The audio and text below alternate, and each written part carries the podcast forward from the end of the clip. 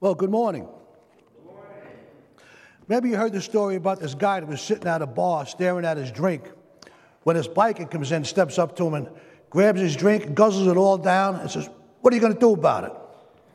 And the guy starts to cry. And the biker says, Gee, I didn't, I didn't think you were going to cry. I can't stand to see a grown man cry. And the guy says, I've been nothing but a failure all my life. Nothing but a failure. One failure after another. Failure after failure after failure. And today's the worst day of my life. I failed to get to work on time and I missed a meeting and my, my boss fired me. I went down to the parking lot to get in my car and I realized it was stolen. I left my wallet in the cab that I took home. I walked in the house, I found a letter from my wife and said how many kids left me and then my dog bit me. And then I come here trying to figure, contemplate about ending it all. And I'm, I'm, looking at my glass and I, I throw the capsule in and I'm waiting for the poison to dissolve and then you come in and you guzzle the whole thing down. Well, enough about me. How you doing today? Well, so church, I have a few, I have a few questions for us this morning. How do we handle failure? What does it take for us to be success, successful in life? You know, to, for you and me to experience victory in life. Maybe if you grew up in the right family, that would help us to be successful.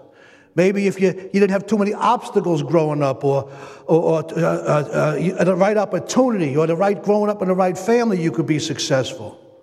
You know, I think when we look at successful people, we notice one common denominator. Successful people, people who have, successful people, people who have learned to, to walk in victory, have learned to deal with their failure. They know how to move on from it. It's said in life that we're going to experience failure more than we experience success. We hear this example all the time. Thomas Edison failed a thousand times before he made the light bulb. So let's think about how we process failure. Maybe today you're, you're sitting there with a certain failure that's happened, and for you, this failure is painful, even paralyzing. How do we move forward from that, that nagging sense that we're not going to make it, that we're never going to get through this? And from now on, this, this failure is going to define who we are. For me, it was just you're an alcoholic and a drug addict, and that's all you're ever going to be. For 18 years, 18 years, I tried to get sober, stay sober. I could get sober, but I failed time after time to stay sober.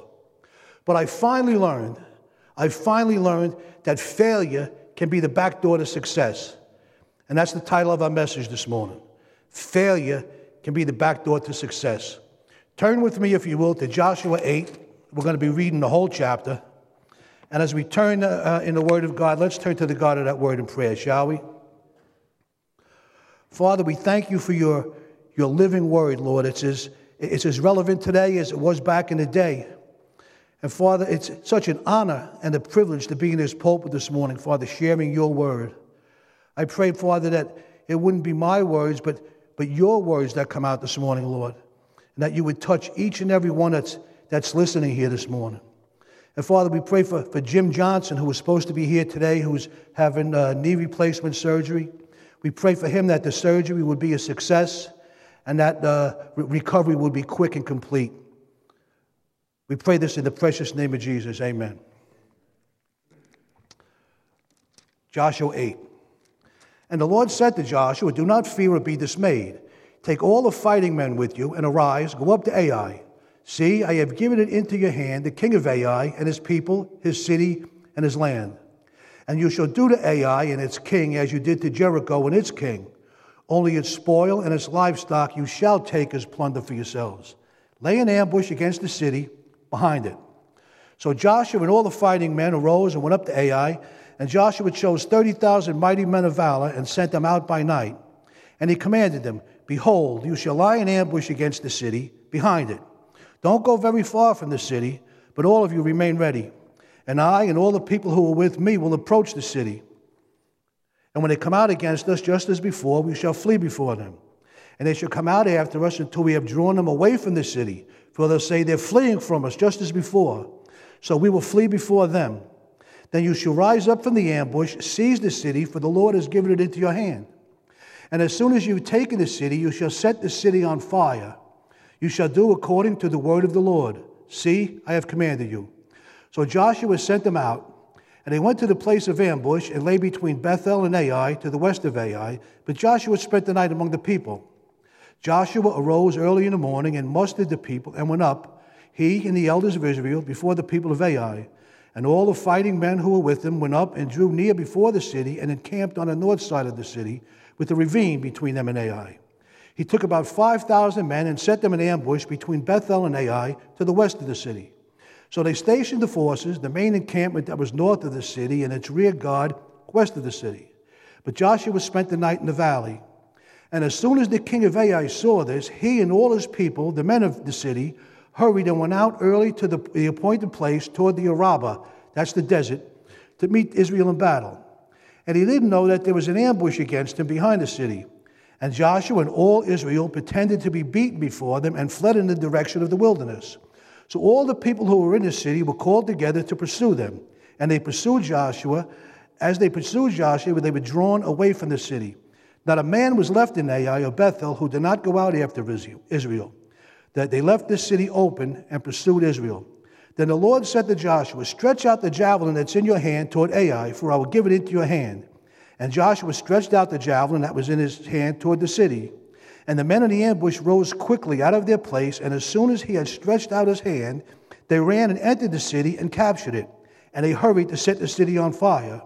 So when the men of Ai looked back, behold, the smoke of the city went up to heaven, and they had no, pl- no power to flee this way or that, for the people who had fled to the wilderness turned back against their pursuers. And when Joshua and all Israel saw that the ambush had captured the city, and that the smoke of the city went up, then they turned back and struck down the men of Ai. And the others came out from the city against them. So they were in the midst of Israel, some on this side, some on that side. And Israel struck them down until there was left none that survived or escaped. But the king of Ai they took alive and brought him near to Joshua. When Israel had finished killing all the inhabitants of Ai in the open wilderness, where they pursued them, and all of them in the very last had fallen by the edge of the sword, all Israel returned to Ai and struck it down with the edge of the sword. And all who fell that day, both men and women, were 12,000, all the people of Ai. But Joshua didn't draw back his hand with which he stretched out the javelin until he had devoted all the inhabitants of Ai to destruction. Only the livestock and spoil of that city Israel took as plunder according to the word of the Lord that he commanded Joshua. And so Joshua burned Ai and made it forever a heap of ruins as it is to this day. And he hanged the king of Ai on a tree until evening. And at sunset, Joshua commanded, and they took his body down from the tree, and they threw it at the entrance of the, the gate of the city, and raised over it a great heap of stones, which stands there to this day. At that time, Joshua built an altar to the Lord, the God of Israel, on Mount Ebal, just as Moses, the servant of the Lord, had commanded the people of Israel, as it is written in the book of law of Moses, an altar of uncut stones upon which no man has wielded an iron tool. And they offered on it burnt offerings to the Lord and sacrificed offerings.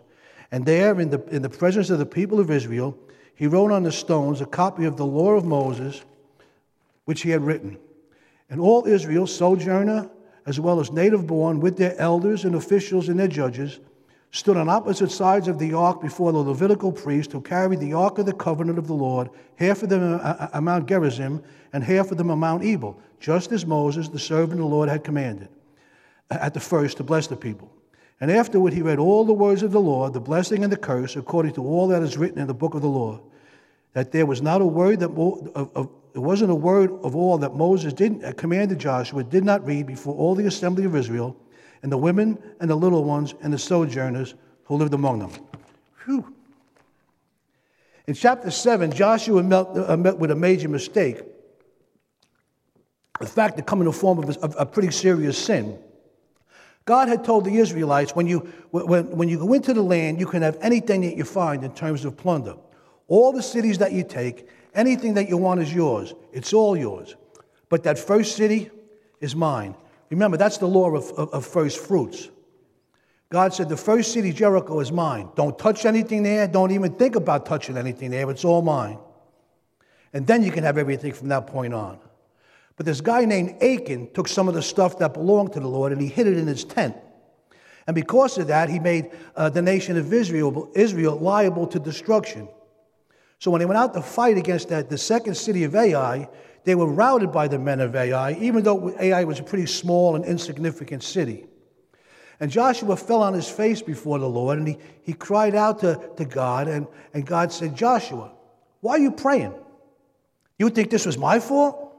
I don't go back on my promises. There's sin in your camp there, buddy. You got to get rid of it.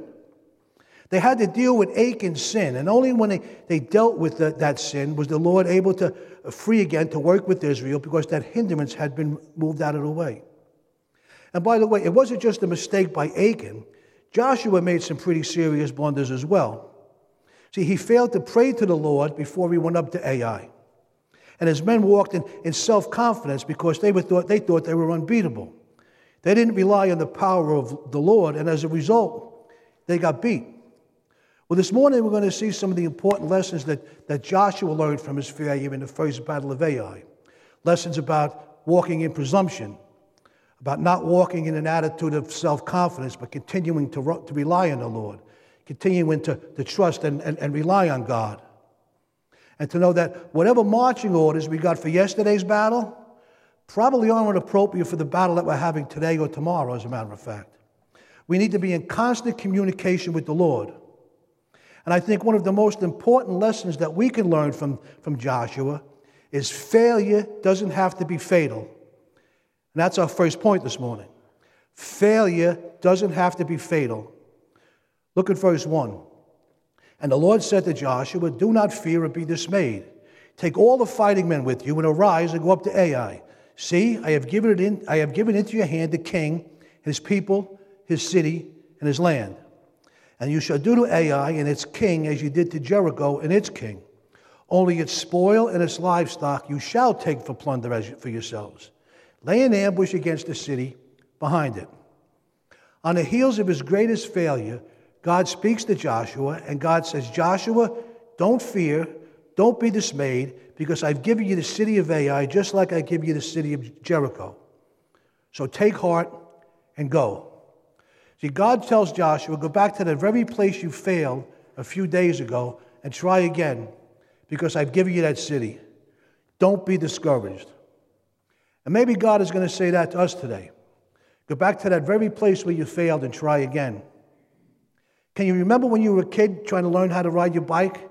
Right? We, cra- we crashed and we, and, and, and we fell. And what did your mother or father say? I, I can't tell you what my father said, but what would most people, what would most parents say? Get back on a bike. Not tomorrow, today. Go back to the place where you failed and try again.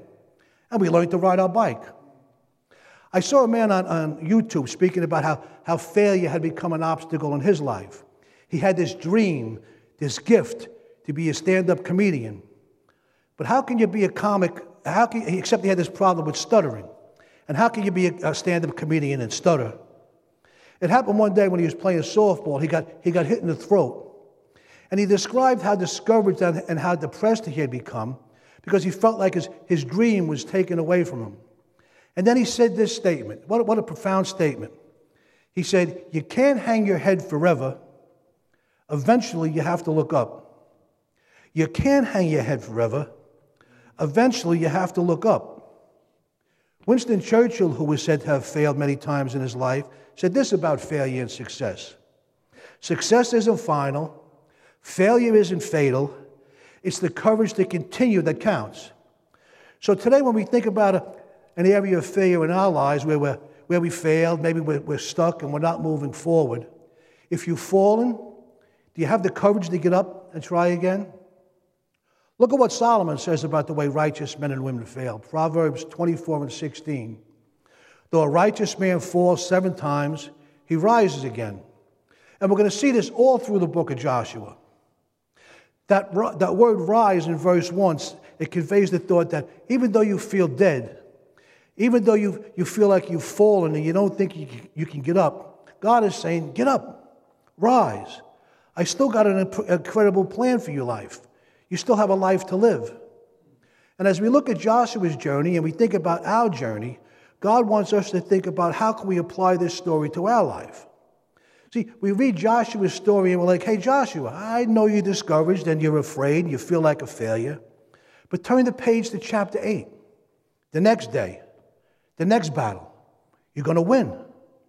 And in fact, the sun is going to stand still, and you don't know that yet. And you're going to conquer all this land, and you don't know that yet.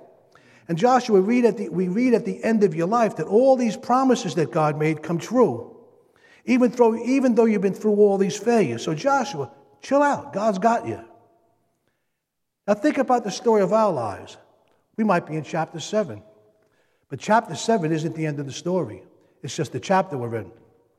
That feeling that you might have now that you're overwhelmed, I can't take another step, I can't get past this failure, and it's defining, the, it's defining my life. Listen, chapter 8 is coming, and chapter 9 is coming, and chapter 10 is coming. Because the Bible says Jesus is the author and finisher of our faith. See, he's writing us into his story. He's saying, live by faith, just like Joshua, even in your failure. He says, he tells us failure doesn't have to be fatal. And when we go through failure, we learn how to listen to God. God gets our attention. See, The men said to Joshua, That city that's after Jericho is small. Two or three thousand guys will take that city, no problem. See, God didn't seek Joshua. God, Joshua didn't seek God. He didn't pray to God. He didn't pause and listen. To tell you the truth, I don't even think Joshua went to the battle. Look at verse 4 in chapter 7. It says, So about 3,000 men went up. It didn't say Joshua led 3,000 men. It doesn't say Joshua took 3,000 men. I think Joshua just acted out of his own common sense. He said, Yeah, that makes sense to me. Go ahead, do it. And that can get us into trouble. You see, when, when we fail in life, we start to think about all those voices, right? Our, our teachers, our parents, maybe our coaches who said, you know, you better listen to me. And what do we say? That's okay. I know what I'm doing. And then we hit a wall and we realize that we should have listened. You see, failure teaches us to listen. And that's our second point this morning. Failure teaches us to listen. See, in verse 1 and verse 18, it says, The Lord said to Joshua. See, Joshua was listening, he's leaning in, and he's going to get some, some, uh, some advice about the upcoming battle. And in the middle of the battle, we're going to hear God speak to Joshua again. And Joshua's going to listen.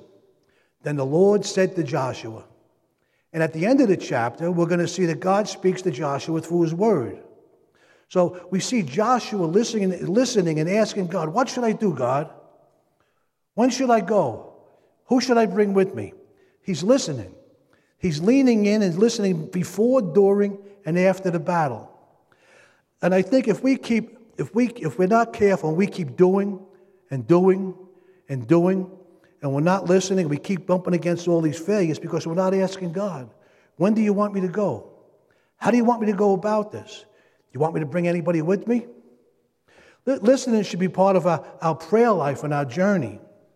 We see God and Joshua having this, this conversation. And God gives Joshua the big picture. He says, Joshua, go set an ambush. But he doesn't give him all the details. And in the middle of the battle, God speaks to Joshua again. And that's our life with God. He doesn't give us all the details at the same time. He might give us step number one, and we take that step, and now we're waiting for step number two. And we pray, and we wait, and we listen, and then step number two comes. And we wait to hear from God again. And then, we, and then suddenly He'll give us step number three.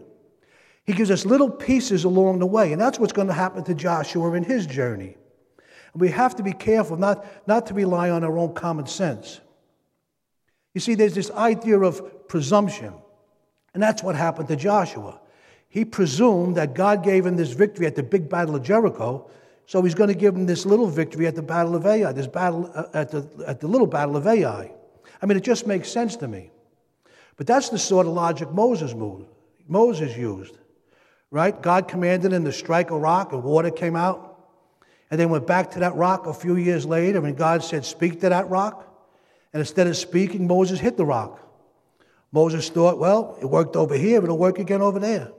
But I heard from God over there, I'm just going to apply it to all these other situations. And if I don't hear from God, I'm just going to do it my own way. I'll use my own method.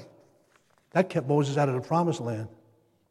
See, when we think about presumption in our lives, presumption can sound like this I figured out a formula to success in this area of my life, so I almost have a guaranteed op- uh, outcome for it over here. See, that's how Joshua makes his mistake. And we should learn from Joshua's mistakes so we don't have to learn from our own. So, in what areas of our life are we being presumptuous? We assume that God is going to act a certain way because He did that in the past for us. But you know what happens when we assume? Yeah. What are the presumptions or expectations in our relationship with God? I think maybe, maybe a, a, better way to describe that would be what are our terms and conditions with God? You know, when you, you download, download an app or software on your phone and you have to read all those terms and conditions, and then hit, hit I agree at the end. Anybody read those 50 pages of, uh, of information? No. All we do is scroll all the way down, we click accept, and we buy whatever we want to buy, and we move on with life. We have no idea what it says. We don't read the fine print. And I think if we're really honest in our relationship with God, we probably have some fine print too. God, I'll follow you. Jesus, I'm going to give you my life. I'm going to be all in with you. But don't let me get cancer. Don't let anything happen to my kids. Don't let my finances fall apart. God, I'll give you all of me, but don't let this go wrong and that go wrong because if it does, I don't know if we're still good. And when something traumatic like that happens in our lives, we start to question everything uh, about God. God, how can you let my daughter get this? Or my son get that? How could you let me lose my job? God, how can you let this happen to me? I thought we had a deal, God.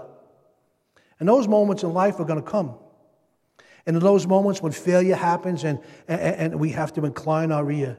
And if we do, something wonderful can happen in that time of failure where God draws his heart and our hearts together and we can feel closer to him than we ever have before. And God ask, friend, if this doesn't work out, will you still love me and still serve me? See, he knows what it's like to walk through the shadow of the valley of death, and he does it with us. And Joshua is learning how to listen. So, what happens next? Well, Joshua takes the command that he's been given, and he's going to take the confidence that God has given him. Joshua, the battle belongs to you, and you're going to war. See, failure not only t- taught Joshua to listen, but it taught him to approach things differently. And that's our third point. Failure teaches us new approaches. Failure teaches us new approaches. Look at verse 3. So Joshua and all the fighting men arose to go up to Ai, and Joshua chose 30,000 mighty men of valor and sent them out by night. And he commanded them, Behold, you shall lie, lie in ambush against the city behind it. Don't go far from the city, but all of you remain ready. And I and all the people who are with me will approach the city. And when they come out against us, just as before, we'll flee before them and they'll come out after us until we have drawn them away from the city. For they'll say, They're fleeing from us just as before, so we'll flee before them. Then you shall rise up from the ambush and seize the city, for the Lord your God will give it into your hand. And as soon as you've taken the city, you shall set the city on fire. You shall do according to the word of the Lord. See, I've commanded you. You see, God not only changes us so we don't start trusting in ourselves instead of trusting in the Lord, He changes the way He does things so we don't start depending on our, our past experiences instead of his divine promises. You see, the strategy that God gave Joshua for taking Ai was almost the complete opposite that he used at Jericho. See, the Jericho operation used uh, involved a, a, week of marches that were carried out in the daylight. The attack on Ai involved a covert operation which pre- prepared for a daylight assault. The whole army was united at Jericho, but Joshua divided the army at the Battle of Ai. God performed a mighty miracle at Jericho. He caused those walls to fall down, but there was no miracle at Ai. Joshua and his men simply obeyed God's instructions by setting an ambush, luring the people out of this city, and the Lord gave them the victory. You see, it's important that we seek God's will for each undertaking so we don't depend on our past victories as we plan for the future. I think we have to lose that it worked before, it'll work again mentality. The American business leader Bruce Barton said this about uh, uh, said this: when you when you're through changing, you're through. See, the strategy that worked for Ai was based on Israel's previous defeat.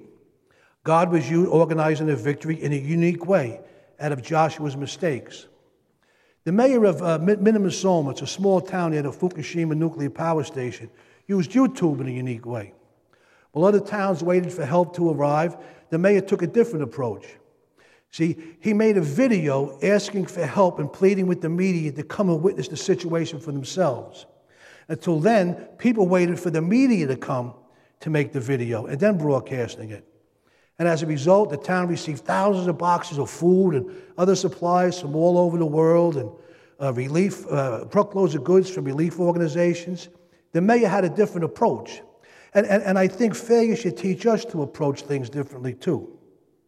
The, the people of Ai were self confident, and because they had defeated Israel in the first attack. And this self confidence, it would be their undoing. We did it before, we could do it again. And fa- again, failure teaches us to listen. And point four says failure teaches us the danger of being self confident. Failure teaches us the danger of being self confident. Look at verse 17. Not a man was left in Ai or Bethel who did not go out after Israel. They left the city open and pursued Israel. Then the Lord said to Joshua, Stretch out the javelin that's in your hand toward Ai, for I'll give it into your hand. And Joshua stretched out the javelin that was in his hand toward the city. And the men in the ambush rose quickly out of their place. And as soon as he had stretched out his hand, they ran and entered the city and captured it. And they hurried to set the city on fire. So when the men of Ai looked back, behold, the smoke of the city went up to heaven, and they had no power to flee this way or that. For the people who fled to the wilderness turned back against the pursuers. So think about what God is doing with Joshua in this battle. Look at the strategy that, that God's given him. God says, set an ambush. Now, here's what God and Joshua both know Joshua lost that first battle because of, because of self confidence, right? Two or 3,000 men, no big deal and they got beat up. So God is going to take Joshua back to the very same place where he failed and say, and say, Joshua, you know that failure you experienced? That pain that you feel, that you felt? 36 men died that day. And you were wondering if I was still with you? Well, I'm going to take your failure, Joshua, and we're going to use that same failure against the enemy. And we're going to use their self confidence to defeat them. But think about what God's doing here. And God is saying to all of us through Joshua, I want you to look at your biggest failure. And I want you to think about how painful it was or how painful it is. But not only will I forgive you for that, but I'm going to take you right back to that spot and use the very same thing to defeat the enemy. What did Jesus do to Satan? Jesus defeated Satan by letting him think he won the victory when he went to the cross. At the time, it looked like the greatest failure ever. But Jesus took what looked like a failure and used that same failure to defeat the world, to redeem the world. He used Satan's own weapons against Satan. And those very things that Satan wants to use to tear our lives down, Jesus wants to use as a, a, bridge to him. And he wants us to fight in the, in the victory of Jesus Christ to share our hope, to share the gospel with people who are still being held captive by their sins. And when things like that start happening, man, your life gets exciting. And some of us here this morning can, can attest to that. People who are alcoholics and drug addicts, I see this in my own ministry, and I see it in my own life. Alcoholics and addicts, and God's using them to, to share their experience, strength, and hope with others who are struggling. And relationships and marriages and, and families are being restored. Why? Because greater is He who is in me than He who's, than he who's in the world. So, what happens next? Well, the battle, the battle strategy works exactly as they expected it to. They have 30,000 people in ambush, they have 5,000 people charged. Everyone leaves the city to follow them. See, they used the self confidence of the men of Ai to draw them out of the city. 30,000 men went to the city and started everything on fire because they left their house vulnerable, completely vulnerable. And again, this is, this is a warning to us too, because a strength that's left unguarded can become a weakness. Even the strength that's left unguarded can become a weakness. We have to learn not to be self confident. 1 Corinthians 10 and 12 says, Therefore, let anyone who thinks he stands take heed lest he fall. And Colossians 1 says, It's not by our own power, but by, but by Jesus Christ living in us. And that brings us to point five failure can lead to victory. Failure can lead to victory. Look at verse 18. The Lord said to Joshua, Stretch out the javelin that's in your hand toward Ai, for I will give it into your hand. Now down to verse 26. But Joshua didn't draw back his hand with which he stretched out the javelin until he had devoted all the inhabitants of Ai to destruction. Only the livestock and the spoil of that city Israel took as their plunder, according to the word of the Lord that he commanded Joshua. So Joshua burned Ai and made it a heap of ruins, as it is to this day. And he hanged the king of Ai on a tree until evening, and at sunset Joshua commanded, and he took his body down from the tree and threw it at the entrance of the, entrance of the gate of the city, and raised over it a heap of stones, which stands there to this day. See, God uses Joshua's failure to deceive the men of Ai for this victory. He draws all the people out of the city, and God whispers to Joshua just at the right time. See, it, it, it's, it, it's, timing is so important when we're in a battle. Here's Joshua, the general, hearing from God as, the men ambush and there's smoke rising from the city. So Joshua holds his javelin high in the air, and all the warriors know exactly what to do when he, hangs, when he puts his hand in the air.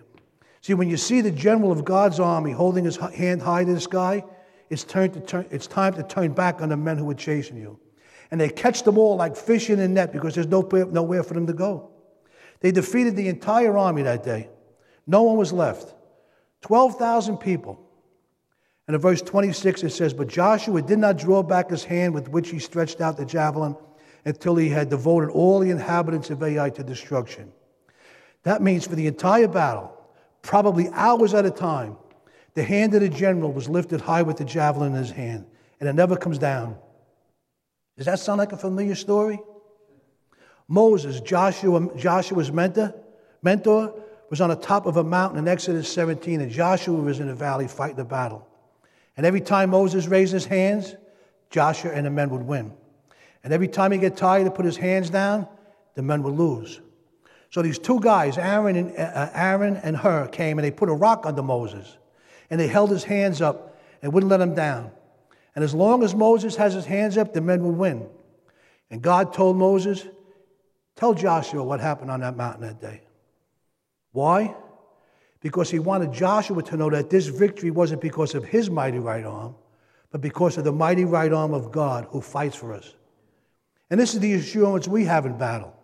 It's not about us, it's about our King, our warrior, our Savior, as we're going to see in verse 29. And he hanged the king of Ai in the tree until evening. And at sunset, Joshua commanded, and they took his body down from the tree and threw it at the entrance of the gate, the entrance of the gate of the city, and raised over it a heap of stones, which stands there to this day. So think about that, this gospel image. They take this king, and they lift him up and hang him on a tree over the city as a symbol of a curse for all the people. And then at sundown, they take his body down and they bury him outside the city. Do you see it? Do you see it? Jesus represents all of us. He represents the curse of sin, and he was hung on a tree. And when his body was buried outside the city. See, this picture is weaved all, throughout Joshua and the Old and the New Testament. See, this story ultimately isn't about Joshua, it's about Jesus. It's about the gospel. It's about how, to, about how through the battle we're saved and we're rescued from our sin and how bad the enemy wants our soul. That's the beauty of God's word. So now think about now. So now you would think that they, they defeat Ai, they faced all their failure, and now they're going to go on to the next battle and the next battle because they have all this momentum. But instead of going to the next city, they march 30 miles to this place called Shechem, to two mountains. And instead of going to war, they, they lay all their weapons down. They, they have this whole ceremony, this service. If you think I'm taking a long time, this service probably lasted for about a week, so count your blessings. But they lay all, all their weapons down, and it makes them very vulnerable to attack. You see, but Joshua knows where his strength comes from. He knows that he has to depend on God because failure creates a holy dependence. And that's our sixth and final point. Failure creates a holy dependence. Verse 30. At that time, Joshua built an altar to the Lord, the God of Israel, on Mount Ebal just as Moses, the servant of the Lord, had commanded the people of Israel, as it is written in the book of the law of Moses, an altar of uncut stones upon which no man has wielded an iron tool. And they offered on it burnt offerings to the Lord and sacrificed peace offerings. And there, in the presence of the people of Israel, he wrote on the stones a copy of the law of Moses, which he had written. And all Israel, sojourner as well as native born, all the elders, officers, and their judges, stood on opposite sides of the ark before the Levitical priest who carried the ark of the covenant of the Lord, half of them in front, uh, in front of Mount Gerizim, and half of them in front of Mount Ebal, just as Moses, the servant of the Lord, had commanded at first, to bless the people of Israel. And afterward he read all the words of the law, the blessing and the curse, according to all that's written in the book of the law. There was not a word of all that Moses commanded that Joshua didn't read before all the assembly of Israel, the women, the little ones, and the sojourners who lived among them. See, Joshua doesn't go right into the next battle, but he pauses. And he brings all the people, not just the soldiers, but the women, the children, and the people that were traveling with them, the sojourners. And they go to this place. And Joshua goes there because he knows what the book of the law says. In Jonah chapter 1, the Lord said, Don't let the book of the law depart from you. Meditate on it day and night. So once they get to Gerizim and Ebal, Joshua does exactly what Moses commanded in Deuteronomy chapter 11. See, I'm setting before you today a blessing and a curse. The blessing if you obey the commandments of the, of the Lord your God, which I command you today. And the curse if you do not obey the commandments of the Lord your God, but turn aside from what I'm commanding you today to go after other gods that you haven't known. And when the Lord your God brings you into the land that you're entering to take possession of it, you shall set a blessing on, on Mount Gerizim and a curse on Mount Ebal. Now, let's stop there for a second. So God is saying when you go into the land, make sure you go to these two mountains Mount Gerizim, which is called the mountain of blessing, and Mount Ebal, which is called the mountain of cursing. They represent the two choices that we have to make to be blessed by God or to be cursed in rebellion against God. See, once they were in the valley, Joshua separated the people toward the two mountains. And we read that an altar was placed on one of the mountains. On which mountain was the altar placed? The altar was placed on Mount Ebal, the Mount of Cursing. Why would God want them to place the, an altar on the Mount of Cursing? I mean, I'm ugly, but I ain't stupid, right? I'd place the altar on Mount Ebal, wouldn't you? I mean, that's, that's what I would think. I would have put it on the Mount of Blessing. The altar of Mount Ebal was a, a prophetic event. It pointed, to the, it pointed to the cross. See, years after Joshua, all the people had, years after Joshua, and the, the people had, excuse years after and the people had built an altar on Mount Ebal, Jesus died on a hill that was a mountain of cursing just outside Jerusalem. You see, Jesus died in a place on a hill called Calvary, and on that cross, he took the curse of sin for us. He was offered up on an altar of God's judgment so that we might escape the judgment and receive mercy instead.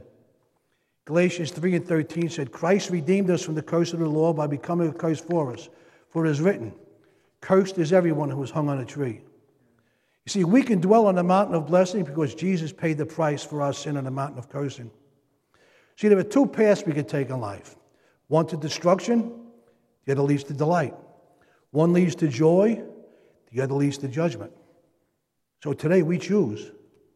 Success and victory come through obedience to God.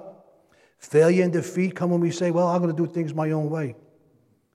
Maybe today you're sitting there and there's a, certain failure that's happened, and this failure is painful, even paralyzing. And it seems to be defining who you are, and you just can't seem to get past it. But incline your ear, lean in, listen. Can you hear God speaking? Can you hear Him? He's saying, This failure isn't fatal. In fact, I'm going to use this failure as the back door to your success. I know you might be afraid and fearful, but if you would just trust me, just trust me and take a step forward in faith through your fear, you'll learn to hear my small, still voice in the middle of your battles. And I'll teach you new tactics, new approaches that are going to lead to some of the greatest victories you ever had. Today, if you would like to accept what I did for you on Calvary, the Mount of Cursing, you get to live on the Mount of Blessing forever. If you choose to live your own way, you can live on a Mount of Curses forever. Can you hear him? Can you hear him? Because we're sinners, sin requires judgment. And since Jesus took our judgment on Mount, Mount of Curses, and we, we believe we can believe in him and he gives us the amount of blessing as a divine gift for this life and eternity. It's up to you to choose. Many of us today have, have chosen to trust Christ, and we live on a mount of blessings. But likely there's someone this morning who hasn't made that choice, hasn't put their faith and trust in Christ yet. You have an opportunity to turn from your sin today and believe in Him. You can move from the place of cursing to the place of blessing because of Jesus Christ.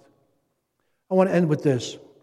Some years ago, this artist painted a, uh, had uh, painted a portrait of a, uh, this painting. And the picture uh, revealed a man standing at a, at a crossroad where one sign said right, one sign said wrong. Interestingly enough, the, each road looked the same to the guy in the painting. But the person viewing the painting, he could see over the hill. And beyond the path marked wrong, there was this great pit waiting to trap any unsuspecting traveler. See, there were only two paths, two mountains. Jesus took the Mount of Curses for us when he died on the cross for our sins. He did that for, for, so that all who believe in him might dwell on the Mount of curse, on the Mount of blessings. You want to come and join us on the mountain this morning? If that's what you choose, I want to lead you in a little prayer, a simple prayer. There's no magic to these words. You, you, you pray this prayer that you're not joining some church or, or, or, or religion. Christianity isn't religion, it's about a relationship. If you'd like to come to Christ today and invite him into your heart, repeat after me. Dear Lord Jesus, I know that I'm a sinner, and I ask you for, for your forgiveness. I believe that you died for my sins and you rose from the dead. I turn from my sins, and I want to trust and follow you as my Lord and Savior from this day forward. If you prayed that prayer this morning, you're what the, you're, you're what the Bible calls born again. You're in God's family. I challenge you to, to get in a, a, a good Bible teaching church. Tell someone about that decision you made today. Amen? Let's pray. Father, life is a battle. Sometimes we lose, sometimes we win. But all too often we fight life's battles on our own. When we're up against overwhelming circumstances, help us to place our trust in you. Help us to remember your, your faithfulness in the past, to trust you with our present, to follow your instructions, and have the confidence to know that you will lead us to victory. Amen.